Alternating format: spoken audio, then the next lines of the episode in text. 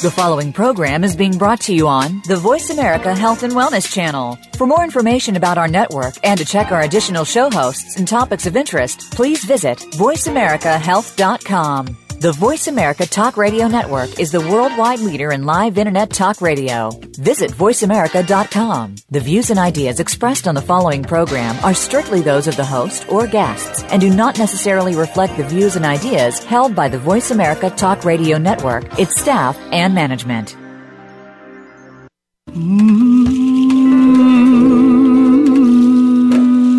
Loss helps us define our lives. By allowing our grief to matter, we discover our own strengths and embrace our authentic selves. Welcome to Good Grief with your host, Cheryl Jones. Get ready to be inspired to create a deeper life, to make your time on earth much more meaningful. Now, here is Cheryl Jones. Hello, I'm Cheryl Jones, and I want to welcome you to Good Grief, where we talk each week about the transformations that can come from loss. Today I'm talking with Tara Shuman. Tara is a public high school English and history teacher. In August 2012, Tara was diagnosed with an aggressive form of breast cancer. She was 32 years old with no family history. She immediately began to write about her journey as a way to cope and update friends and family. Thousands of people all across the world soon began to follow Tara's blog, www.tarabeatscancer.com. Tara is a member of the Patient Family Advisory Council at the Dana Farber Cancer Institute and helps to raise funds for cancer research and patient care year round. She's the proud founder of the nonprofit organization Writing Saves Lives and a true believer in the healing powers of writing. Tara lives in Canton, Massachusetts with her husband Brian and their two children, Teddy and Annabelle. She's grateful for each day and believes deeply in the value of truth, humor, hope, love, and hard work. Tara recently published a memoir, which we'll be talking plenty about today, Hope is a Good Breakfast, which she describes as a dream come true. Welcome, Tara. Thank you, Cheryl. Thank you for your wonderful book. I, I, um, it's a, it's a sort of book that I particularly appreciate, which is, um, a, a personal story that is so open that it becomes universal. Uh, uh, there was so much familiar to me from working with uh, women with cancer in particular. And then there were things that were so completely you. And I just really enjoyed it. Oh, thank you. Um, one thing that really stood out is the compelling need you had to start writing as you got diagnosed. And I wonder if you could talk a little bit about that because it really shone through at many different points in the book just how essential that was to you. Sure. Yeah, um, I, I really didn't do it.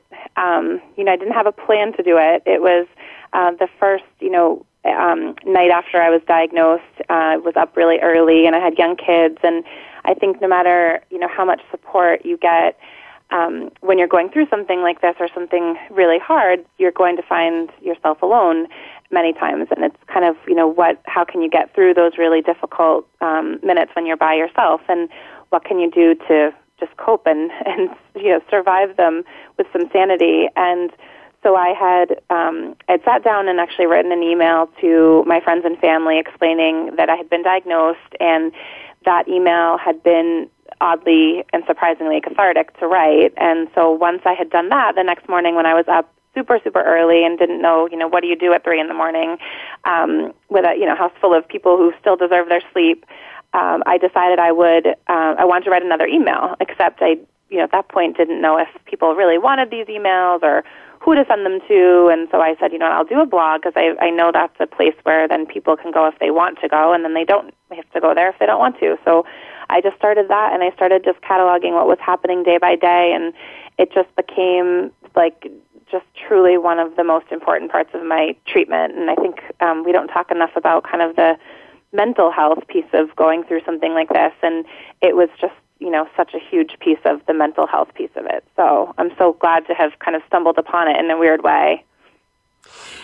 That's so familiar from this show, from any kind of very um, profound loss experience, which I consider cancer to be, is this kind of sense of of following your own nose. You know, not really yeah. knowing quite where you're going, but um, being compelled in certain directions. That's just uh, so many people talk about that in those moments where you're kind of stripped down to something uh, bottom line like that so true. And I think once I, you know, when I started, I, I, I was thinking, I've never done anything like this before. I'm not a writer. And, you know, once you start to dig down and really think about who you are, you know, I, I had been a writer. You know, it was what I didn't, the proudest things I've, you know, had done in high school were things I had written. And when I was younger, you know, I would write kids books all the time. And, you know, it was, it was a part of me. It just kind of um, boiled to the surface for this reason. But, um, you know, it, it, I think you're exactly right. It kind of just strips away, you know, any kind of inhibition you might have, and you just get to what is it that makes you feel better. And for me, it was writing. And the other thing I just uh, really noticed about that is uh, it's very, very common in my experience for people to really struggle with immediately letting the people in their lives know that they've been yeah. diagnosed, but it seemed as if you got past that very quickly. And I, when I was reading your book, I was really curious about that. Is it that you just were very used to being open in difficult circumstances with the people in your life, or was it was it particular to that moment? What do you make of that? Yeah, I think I think I'm definitely very open um, about everything. I, I find that it just it's helpful to me to be open. It's helpful to other people, you know, to kind of be able to have honest conversations. And so I think that was absolutely who I was. Um, but also, so much of it was really just practical, in that you know.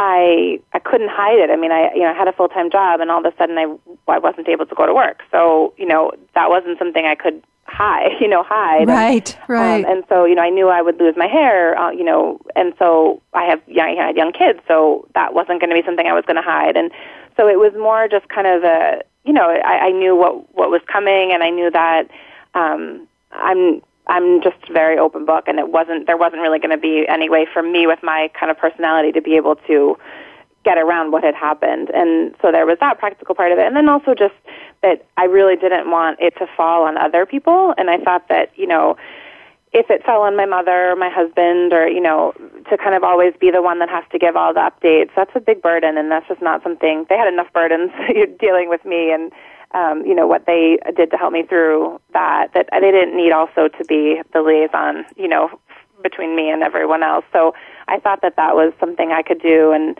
um, and I was, you know, I was happy to be able to do that. So it, it had some practical, um, you know, parts to it too. But yeah, it would, um, it would be a hard thing to. It would have been a hard thing to hide. right. Well, it was just how how immediate it was that really got my attention. You know, yeah, and yeah, no, that's and, a great point. Yeah, and and you've stumbled over something I noticed a lot in the book, which is. Uh, I didn't perceive you as someone who was resistant to help. You let people help mm. you. And then at the same time, you were protective of doing what you could. And that's a very interesting combination that might be a little particular to you. I find people generally are one or the other. Um, you know, either they surrender to help and, and just let everyone else worry about themselves, or they don't surrender and are busy protecting. But you seem to find some balance there. Uh, oh between the two. Um, was that a conscious thing on your part, or just sort of what felt right to you?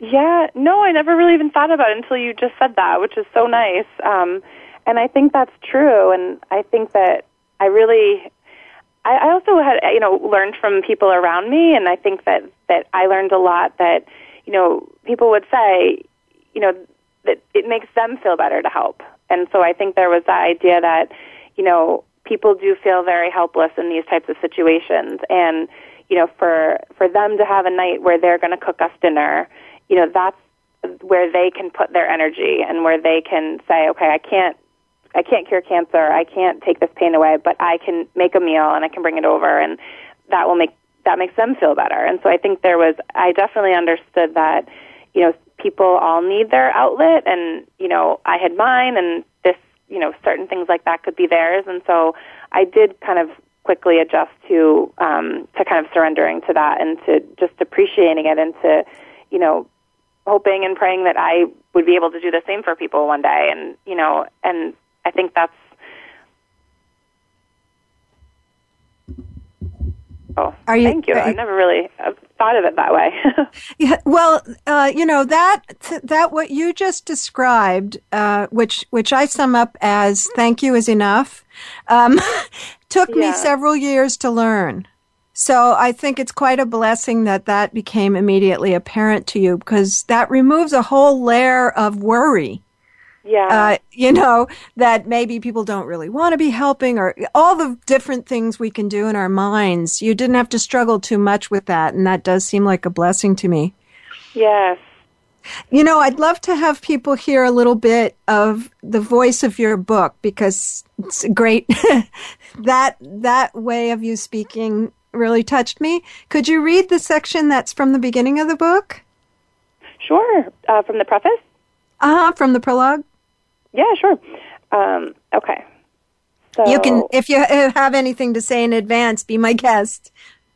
Uh, yeah, no, no, I can, I can read it. So the um, the prologue, I begin every section of the book with a little kind of quote that relates to what will come next. And the prologue quote is a Francis Bacon quote, and he was a philosopher, scientist, and author um, from the Renaissance. And he said, "Hope is a good breakfast, but it is a bad supper."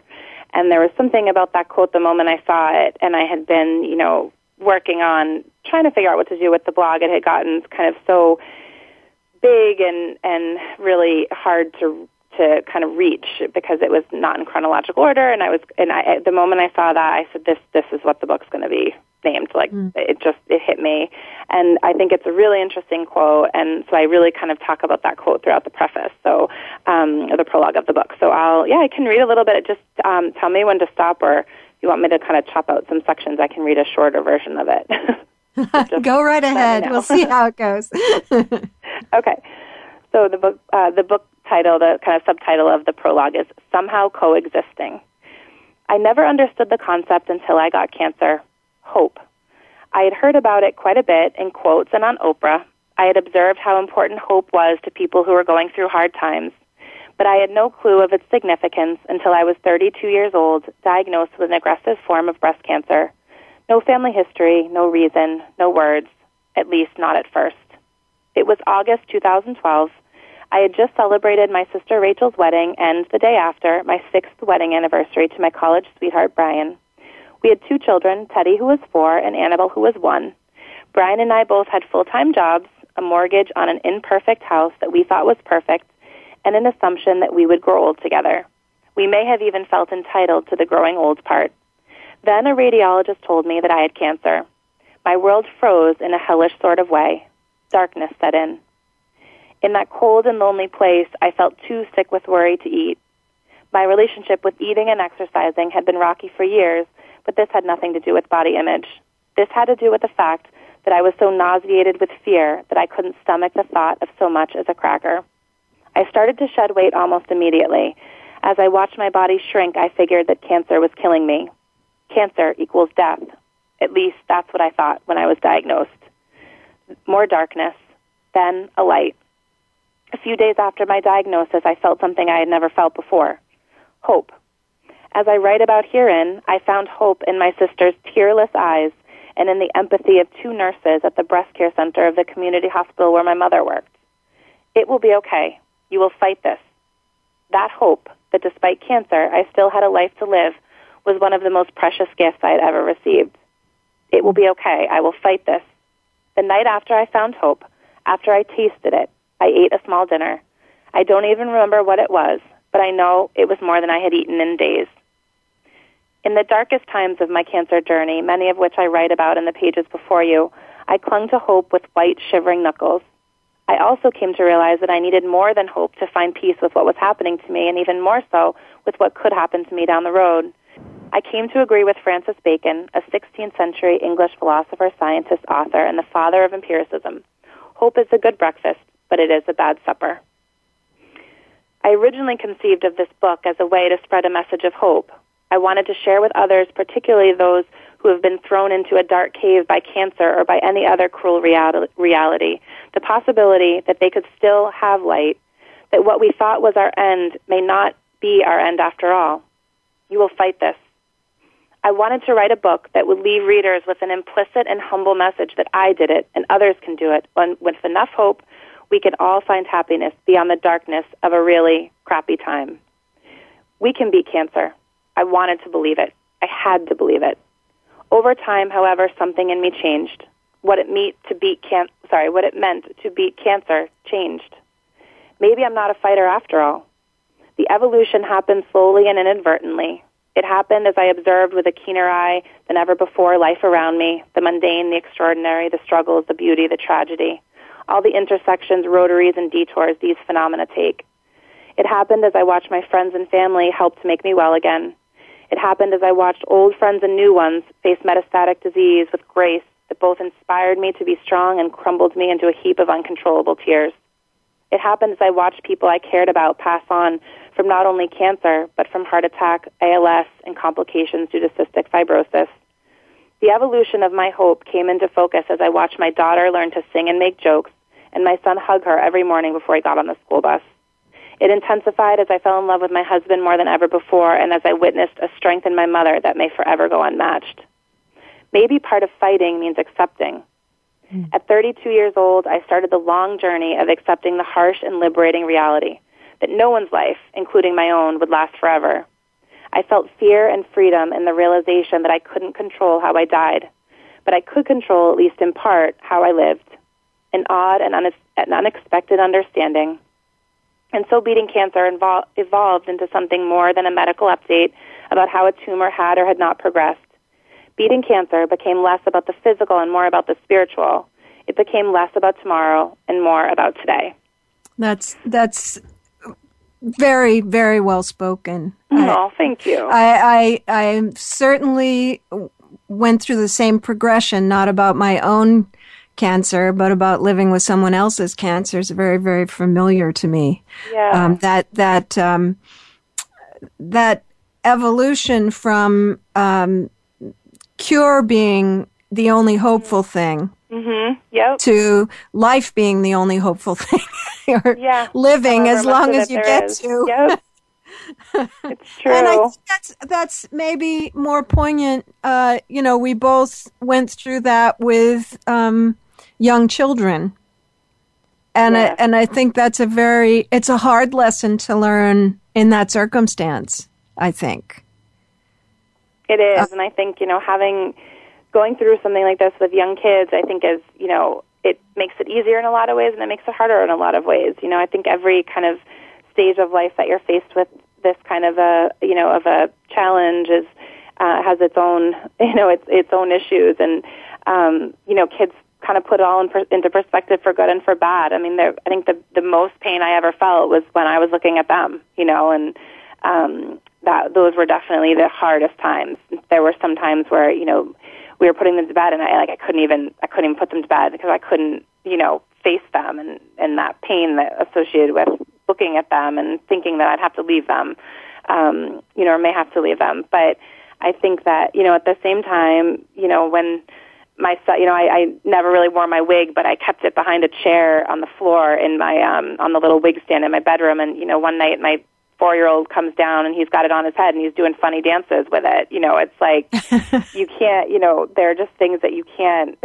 you you know, they they make everything so much better in so many ways. So um, yeah, and, and, and, so you know, I, uh, we can talk about this more after the break. But I found with the kids that people would be thinking, "Oh, this will be so hard for them," but actually, it was much, much, much harder for the adults. The kids were very straightforward. Oh, you know, sure. just give them the facts, and that's and that does it.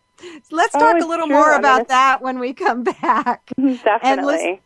listeners, you can find links to my website and social media at the Good Grief page at Voice America, to like me on Facebook, follow me on Twitter, all of those things we do these days. Sign up for my email list. And to find Tara Shuman, go to tarabeatscancer.com. Be back soon.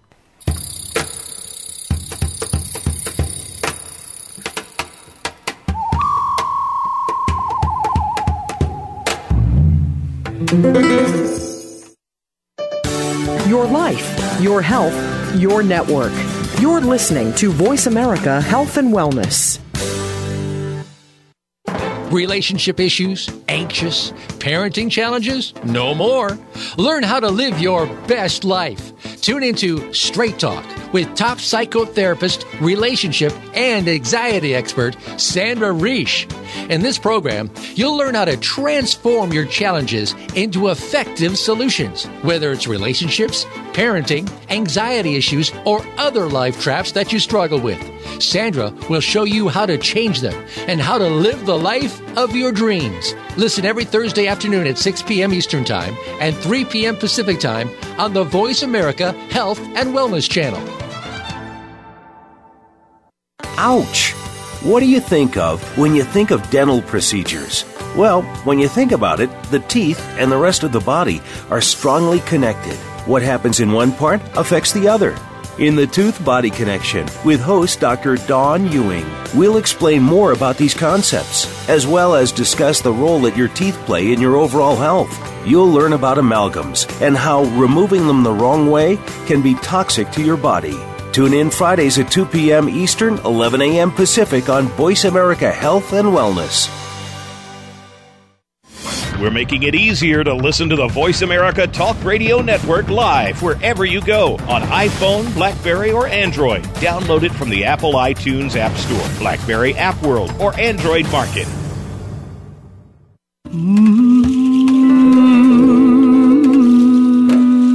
You are listening to Good Grief with Cheryl Jones.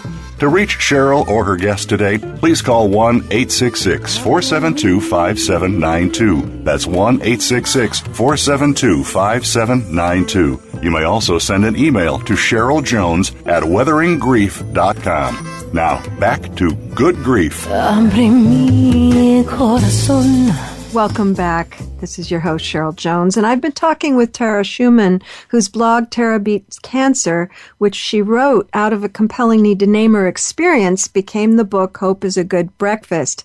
And before the break, Tara, we were talking about how kids make it, make something like what you experienced, a big, you know, big negative event, both easier and harder which I really appreciated because, um, you know, I never realized that there were the two aspects until I lived through it myself.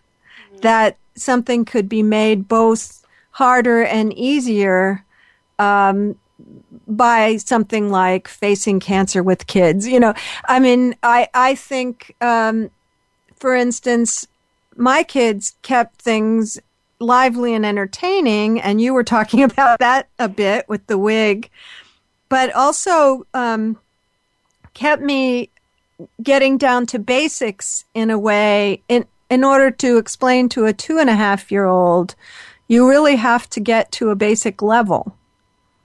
Uh, yeah.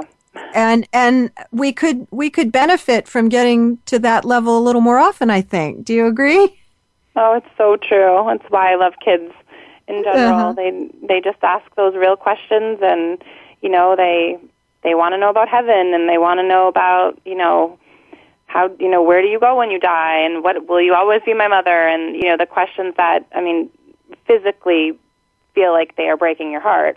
um, you know, but at the same time force you um, to really think about important things that you know it probably is good for all of us to think about, as painful as it is. So, um, yeah, and, and kids, I think anyone with kids knows just the the highs and lows that kids bring, you know, in, in sure. a matter of one minute, you know.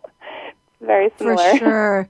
Um, but but that aspect of really having to uh, I mean, I, I guess both of us don't have a point of comparison because we did did go through through those experiences with kids, but having to really figure out what you believe in order to explain it really resonated with my experience, um, and it and it sounds as if, and and of course, I think any crisis has a tendency to make us think about things differently.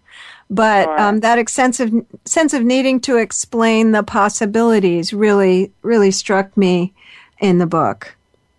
It's so true, and and I couldn't have done that alone. And I had, you know, the the wonderful woman I call my therapy lady in the book. I mean, she helped me with that because I, you know, my initial gut reaction, which is, you know, to be open with them, but to not use the word cancer. Um, you know, she she explains that, you know, in fact, we should use the word cancer, and you know, I wouldn't. There, there's a lot of things that you know, I I had to learn, and I needed to talk to um, to people who knew more about this, and and so I was you know lucky enough to be able to find those people and uh, and learn from them, and I couldn't have you know I, I you know no one does it well or perfectly, but um, I feel like couldn't have done it um, gracefully at all without that help. Well, that brings up an interesting point because um, working with people with cancer, I notice uh, I I end up being with a lot of people who were um, wouldn't have considered therapy environments, and I'm using that in the broader sense, like support groups, one on one counseling, you know, all of that meditation class, whatever it might be, wouldn't have considered it. And then in those um, moments of extremity, uh, you know, such as for you, it becomes like a life raft. Definitely. And I think there's something, you know, liberating and you know, the bottom line to all of us, I think, is we at some point we all kind of learn our own vulnerability, and um, and I think you know, cancer definitely does that in a very abrupt sort of way, um, you know, and and I think that once you realize that you know we're all vulnerable, and that can you know, be incredibly difficult to digest, and it can also kind of give us a confidence and a strength that we maybe didn't have before or hadn't boiled to the surface before um, is really helpful too. And so to just say, you know, I mean, it, you know, let's try this. Like, hope maybe it will help, maybe it won't, and if it doesn't, that's okay. You know, uh-huh. maybe there's something else. Um, how, but how, yeah, that was that was my right. experience for sure. Well, and the other thing that that really struck me is your the first therapy type environment you were in was very unhelpful, but you tried again. Barely tried it again. yes, um, yes, it was. It was really not a good fit, and um, you know, it was scary and upsetting, and uh, and I think that you know, again, because I have uh, just people around me that are wonderful and helped me. You know, I wouldn't have tried it again, to be honest. Um, but I think they, you know, pushed me to say like one, one more try. Let's give this one more try, and you know, happened to really hit the jackpot on the second try. Um, but I do think that you know that is one thing I don't, you know, like to give advice really so explicitly. But I think one piece of advice I do like to give people is, you know, try different things because you really don't know, you know, and maybe you don't think of yourself as a writer, but, you know, try sitting down with a pen and a piece of paper and see what it's like. Or, you know, maybe you don't consider yourself someone who would go to a support group, but just sit and listen and see, you know, like, I just think it's important uh, for us to just try different things because there's so many different options often out there and so many people who have started you know, organizations and groups and things that can be so helpful to people. And if we just kind of let our guard down and say, I'm just going to give this a try, it's not going to solve all my problems, but, you know, it could just be helpful. It could introduce me to someone, you know, that, that could be a friend, you know, it, so mm. sometimes that's just a really helpful thing. I think that's a very important thing you're saying, especially in terms of the fact that some of the things that end up feeling helpful are very counterintuitive. For instance, sitting in a room of people who also have cancer. Uh, it doesn't. It doesn't automatically sound very helpful when you're thinking about it. No, but but almost but that. almost universally, people who do it find it helpful. You do, and it, and I I was definitely one of those that you know that that took me a very long time. I didn't go to support groups. I didn't do anything. You know, I kind of got stubborn and said, you know, I found my way, and you know, my way is writing by myself, and that's kind of what I need to do. And only in the last year or two have I started to do more, um, you know, in talking with young adults in groups, and um, and there's just such a there's such a bond there, and you know, there's kind of just a camaraderie, and it's it's uh, it's really special, and I think that that you know, in in all sorts of different contexts, whether it's cancer or some of the other things, you know, you can't feel that sort of energy unless you're in the room and and you experience it. And I'm glad that I've you know moved more towards being able to do that. Hmm. You know, one thing I, I very much appreciated in the book is that uh, it wasn't um, there there were heroic moments, but it wasn't heroic in the sense that you were willing to talk about having a rough time, mm. which I think is so important. Uh, because there's this sort of heroic cancer patient um, fantasy out there in a way. Mm yeah. that really puts a lot of pressure on people and keeps them from being honest and, and getting the kind of real support they need. And I was thinking about that with this second section that you were going to share that, yeah. um, it, it really captures that sense of not knowing how you're going to do it and how very hard it is. Would you read that part? Yeah, sure. Um, so this one, it's in a chapter that I call holding pattern. Um, okay, so it says, I could never rightfully describe how difficult the weeks leading up to my surgery were, how terrifying it felt to know that aggressive cancer cells were multiplying inside me without knowing exactly where they lurked or how much time I had left. Several mornings I woke up wanting to shout from my rooftop, How am I ever going to do this? Because I honestly didn't know. Then again, I didn't have the energy to climb to the rooftop. The most accurate way to describe the awful period of waiting is to compare it to a scenario I've heard about on the local news. Passengers stuck on a runway for hours because their plane can't take off but can't taxi back to the gate either. I hate to fly, and confined spaces make my blood pressure immediately rise, so the stuck on the runway situation feels torturous to me, much like I felt in the weeks leading up to my double mastectomy as I waited for a complete uh, sorry, for a more complete diagnosis and for the chance to fight the deadly intruder. I felt trapped and defenseless. I couldn't move forward and couldn't go back. I was stuck in a holding pattern, forced to wait and sit through a process I would never understand. Those around me seemed calm, though I wondered if inside they were freaking out like I was. The captains appeared to have control, and while I trusted them, I didn't know them, and they had my life in their hands. I wanted to scream, to flail around like a total fool, swear, punch things, try with all my might to pry the door open and run across the tarmac back to safety but I couldn't, partly because there was no safety back there. For five weeks, as everyone around me transitioned from summer to a new school year, I had to sit still and pretend to be composed. I had to act brave for the sake of everyone around me, and truthfully, for the sake of myself. I think that really captures that sense of, uh, you know, even even within hearing what was going on inside, there's a kind of acting brave just to get from one minute to the next. And that, totally. that just seems so familiar to me uh, from descriptions by many, many people, you know, uh, where people say it's not actually courage exactly, except in the sense that if you do it anyway when you're fearful, that's courage, but it's, it's sort of what other choice is there almost. Exactly, exactly. and, and also just, um, I find that you were talking about how important it is to pay attention to mental health and the impact of that. Uh, I've noticed that people do well, uh, not well, but they're able to uh, respond to what's happening quite well until there's something that is completely, that there's nothing for them to do about it at all. Um, so that even when there's a, a bad moment, if there's something you can do to respond to it, people tend to be able to handle that. But it's if it's so true, yeah, it, that's familiar to you. Definitely, I think that's why writing is so helpful for me because you know I could I could process things and think you know I can't understand 99% of what's going on right now, but I can understand that 1% and I'm going to write about that. And what am I going to write about? You know, and, and so to kind of have, I think, you know, my mind just doesn't turn off, unfortunately, uh-huh. unfortunately, I suppose.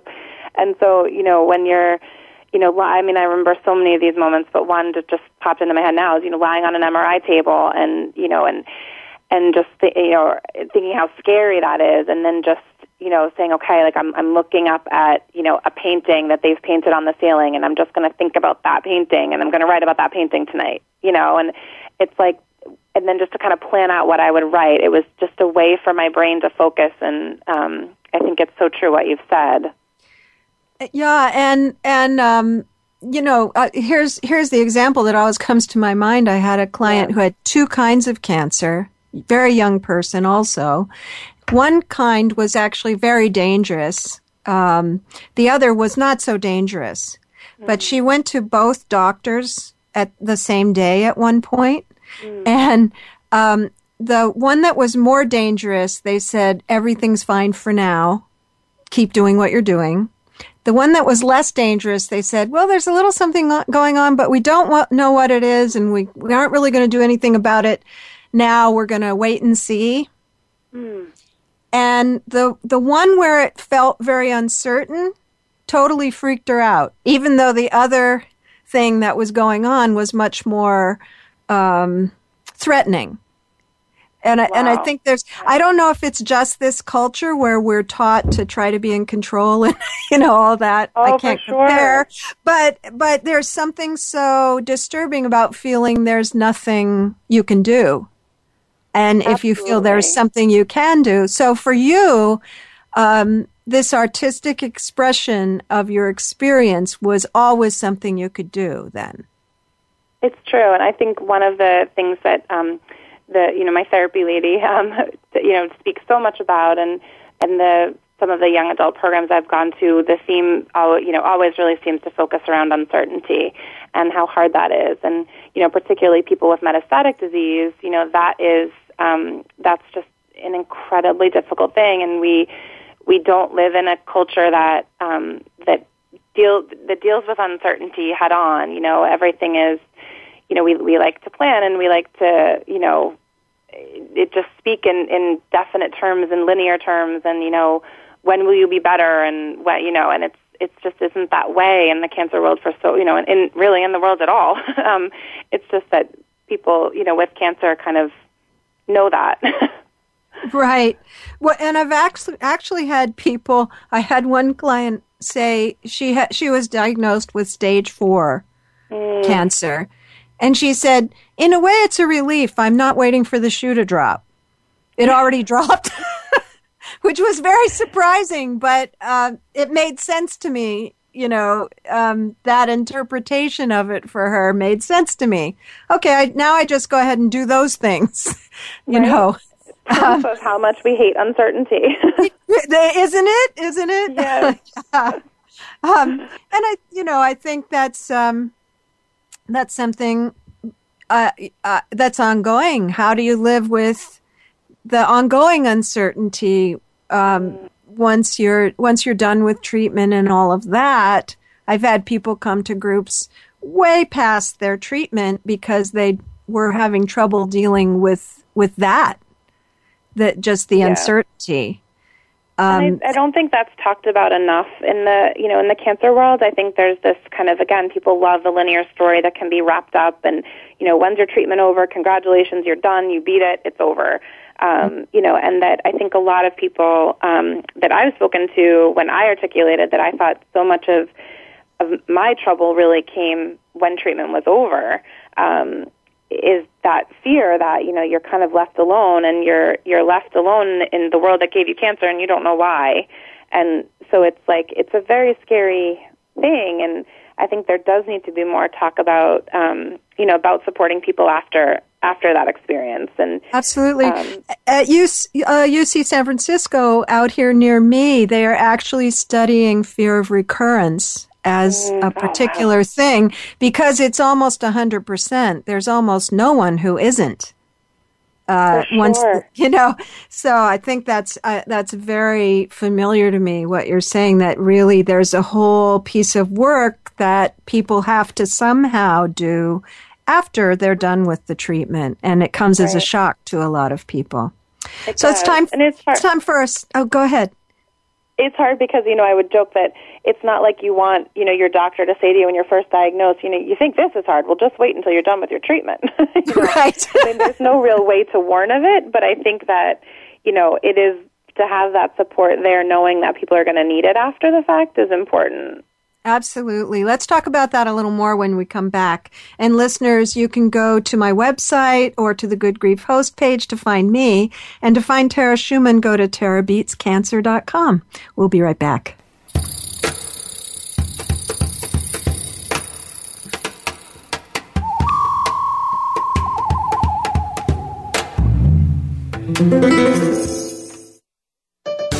Your life, your health, your network. You're listening to Voice America Health and Wellness. Explore the power of natural healing with Howard Strauss. Join us each week for an informative program that'll help you learn effective healing methods using natural remedies. Howard's guests include top researchers, authors, and experts who will share their views on a variety of natural products and healing methods that really work. Tune in to The Power of Natural Healing with Howard Strauss, Mondays at 11 a.m. Pacific Time, 2 p.m. Eastern Time on the Voice America Health and Wellness Channel. We're making it easier to listen to the Voice America Talk Radio Network wherever you go. In addition to listening live, you can check out information about your favorite talk show hosts, discover new talk show personalities, add shows to your list of favorites, and listen to all our show archives on demand. All from your iPhone, Blackberry, or Android. Download it from the Apple App Store, Blackberry App World, or Android Market, and get ready to tune in. The Voice America mobile app, powered by AirKast. Real life solutions. Voice America Health and Wellness.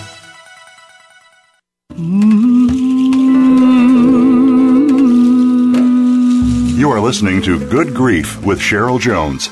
To reach Cheryl or her guest today, please call 1 866 472 5792. That's 1 866 472 5792. You may also send an email to Cheryl Jones at weatheringgrief.com. Now, back to Good Grief.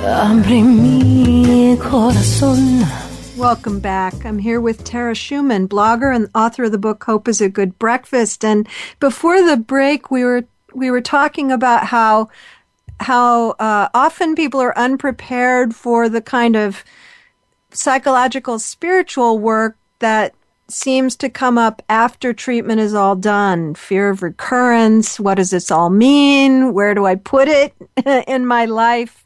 And you were saying that um, you wouldn't exactly want your doctor to say, you know, hey, this is going to hit you uh, later, you know, you because you're focused on the treatment at that point. But do you think um, there might be a way to introduce that that would be comforting? Like, you know, many people um, end up facing some questions afterwards and be sure and get support for that? Or do you think there's a way that it could be talked about that that would be of value?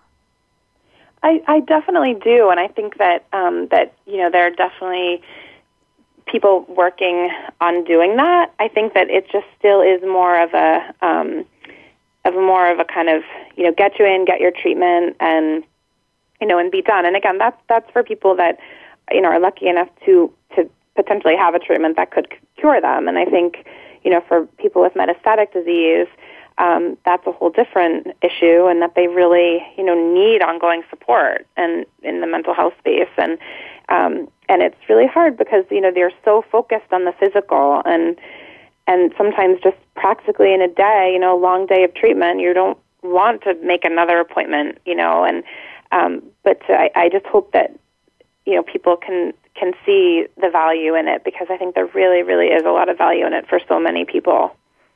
Well, I, th- I think you said something important too when you said you're maybe now uh, a little more um, prepared to go to a group or, you know, that there's no time limit on that.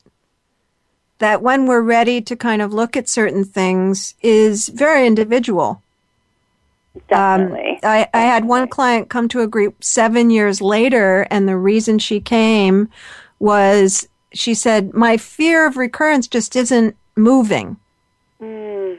You know, um, I ha- uh, my life is back, you know, all that, but it's not, that is not evolving.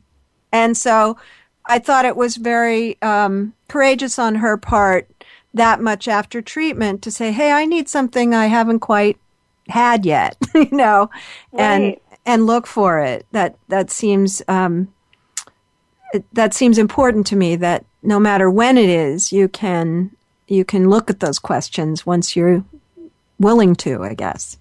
Right, and to not assume that. I think a lot of people, and I did this too, is you know you you say things like I shouldn't feel this way. I know I shouldn't feel this way. I know that I should be over it, and it's.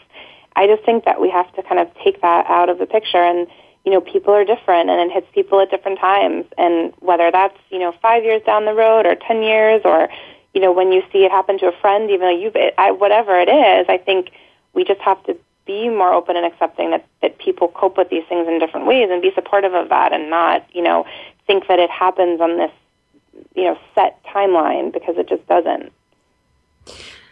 In, in a way, we're talking about the aspect of, of any life and death situation, and that's any experience we mm. feel that way, whether it is that way or not, is kind of an existential crisis in the sense of uh, the meaning I, I give to that is um, a crisis of what is life about. Mm. You know, Definitely. in ways in ways we may not ask at other times. Yeah. Definitely, and you know that's people. that's a big that's a big issue, and people need to process that in their own you know time and space. And I think we all just need to be more forgiving of ourselves and more forgiving of others, and um, you know, and just more accepting that it's people do it in different ways. The flip side of that co- coin for me is all the ways in which it seems as if uh, you actively um,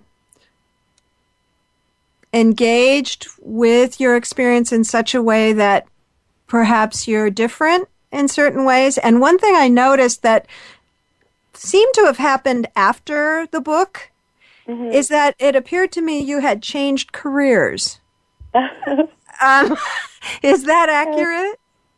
Yes, it is. Um, I had been a teacher when I first graduated from college, um, and then I went to law school at night while I was teaching, and um, ended up going to become a lawyer and be a lawyer. And um, and I really, you know, I just kind of, I feel like cancer played a huge role in really making me face, you know, what what do I want to do with my life? And um, you know, I think there were some real, very clear moments, like snapshots I'll never forget in my, you know, in the last couple of years where I said, you know, if if my cancer were to come back, you know, what do I want my time to look like? And it wasn't what I was doing. And um, and I think that's, you know, while that's, you know, it's it's a scary way to live. A lot of those thoughts happened in, you know, in some dark points, but um, and sadly, you know, watching friends go through some really difficult times, um, it was, you know, it was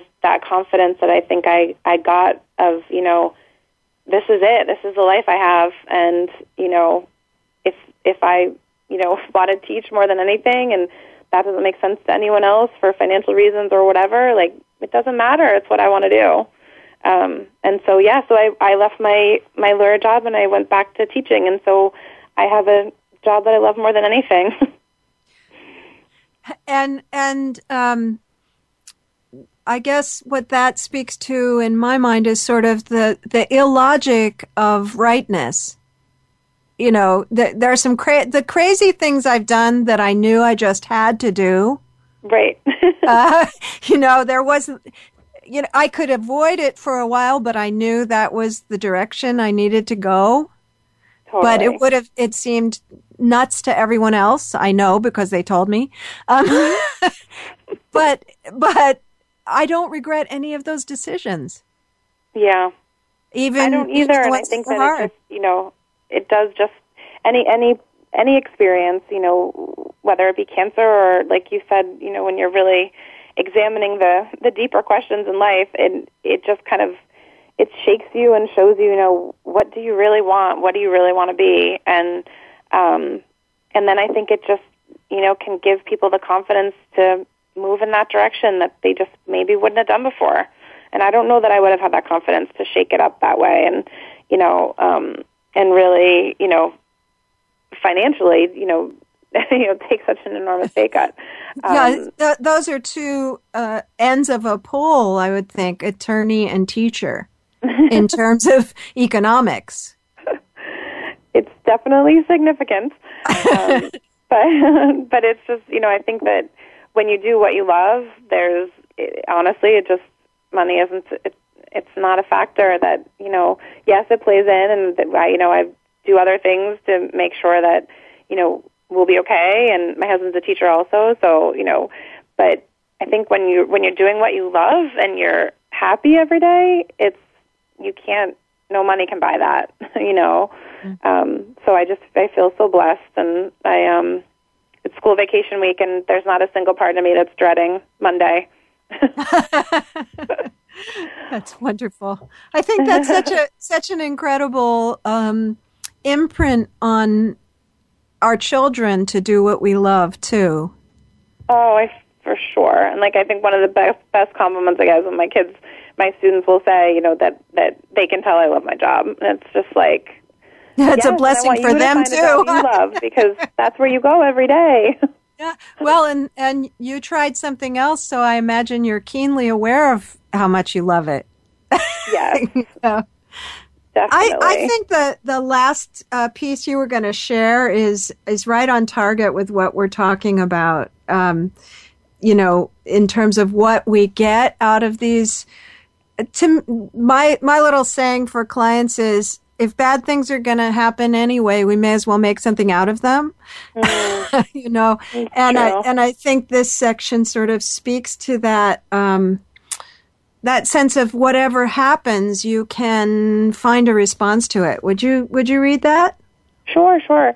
And in this section, I talk about Mary, who I'd written about earlier in the book, um, and she had been one of my pro bono clients I'd worked with. I'd done a lot of um, work with uh, immigration clients pro bono, and uh, this was one I had taken on before I knew of my own cancer. But she had um, metastatic breast cancer when I um, met her, and she was only given six months when I had met her, and she um, lived about a year and a half after that. So I talk about her in this section. That's just a little context. Um, okay, so I write, to me, someone can beat cancer and die from it too. In fact, my concept of beating cancer is indescribably more difficult to achieve than the traditional concept, which for most involves getting all of the cancer cells to go away. Because to me, beating cancer, like really beating it, takes more courage and love than I could ever explain. It takes more than sitting through a whole bunch of treatment, and trust me, that isn't easy. I've seen with my own eyes several people who have done it and are doing it, who have won and are winning over cancer in the way that I mean win. One of those people was Mary. Yes, Mary died of breast cancer, but breast cancer did not kill her spirit. Even in her last days, with the help of her loving family, Mary kept her dignity, her grace, and her inner strength. Even when she couldn't sit up, she somehow exuded beauty and peace. She loved her children, her husband, and her God, and she cared for all of them in the most loyal of ways. Mary beat cancer, even if her if her obituary says otherwise. I have seen other people beat cancer too. I have seen a 20 something cancer patient become an oncology nurse practitioner on the floor where she was treated. I've seen two young mothers battle metastatic breast cancer while lighting up every room they enter and comforting those who are upset around them. I've seen a young mother adopt a third child and power through treatment for a recurrence. I made an incredible friend who had cancer while continuing to work full time and make sick kids' wishes come true, literally. I met a fellow blogger who told me that his cancer will come back and when it does, he will beat it again. And I became friends with a young woman battling stage 4 triple positive breast cancer who told me that in a most unexpected way, she had never been happier than she was after her diagnosis. Some people may misinterpret this chapter's theme to be that age old saying, it's not whether you win or lose, but how you play the game. But that isn't what I mean at all. What I mean is that even if my cancer were to return, and heaven forbid, if it were something that my body ultimately couldn't handle, I'd still expect to win. Call me stubborn or naive or just plain crazy, but if cancer took my life, I have hope that I could nevertheless save my spirit. That is what I think it means to beat cancer. That's it. I, I love the way you've put that. It it reminds me. I I um, sat with two people a lot when my wife um, was sick, Stephen and Ondrea Levine, and um, they talked many many times about the difference between cure and healing, Mm. and that's what that that passage really makes me think about. That um, one can be healed either way, and Interesting, yeah. um, and that that's um, I, I think maybe the o- the only bottom line response to fear of recurrence is what you're talking about because there's no way to prevent that ultimately yeah. at least not so far it's true. um, I just I do think that people with metastatic disease and friends who I went through treatment with who now face it again are just I think the challenge of mentally, you know, keeping hope and keeping faith, you know, that's something even I don't understand and can't fully fathom. You know that um, I think that that's just a really, really significant, indescribably significant challenge. You know, to stay hopeful when you know that you have to live with this. You know, I call it intruder, but this, you know, this this killer inside you. Um, that's a really difficult thing, and uh, you know, it's easy for me to write as you know from my perspective, but I still just really always like to make the point that I just can't imagine how difficult it is for people that are doing that. Yeah, I mean, I haven't done it, but I've lived close to it because mm. the kind of cancer my wife had was not curable. Mm. And so the whole time she had it, uh, which was 10 years, she was mm. considered terminal. Yeah. Um, and there's something that sometimes breaks through in this area we're talking about um, by the time she died, we were not afraid. Wow. So I'll leave it there for today. Thank you so much for being with me, Tara. Oh, thank you, Cheryl. It's been it's, it's been a pleasure. And listeners, you can find Tara at tarabeatscancer.com. Next week, I'll welcome Sonika Marsha Ozdoba, whose book, The Soul with Two Voices, tells the story of losing her voice and her career as a professional musician and sh- how she brought herself through it. This has been Good Grief with Cheryl Jones. I look forward to being with you again next week for another meaningful conversation. Thank you so much for joining us for Good Grief. Please come back next Wednesday at 5 p.m. Eastern Time, 2 p.m. Pacific Time for another edition featuring your host, Cheryl Jones, on the Voice America Health and Wellness Channel. Have a meaningful week.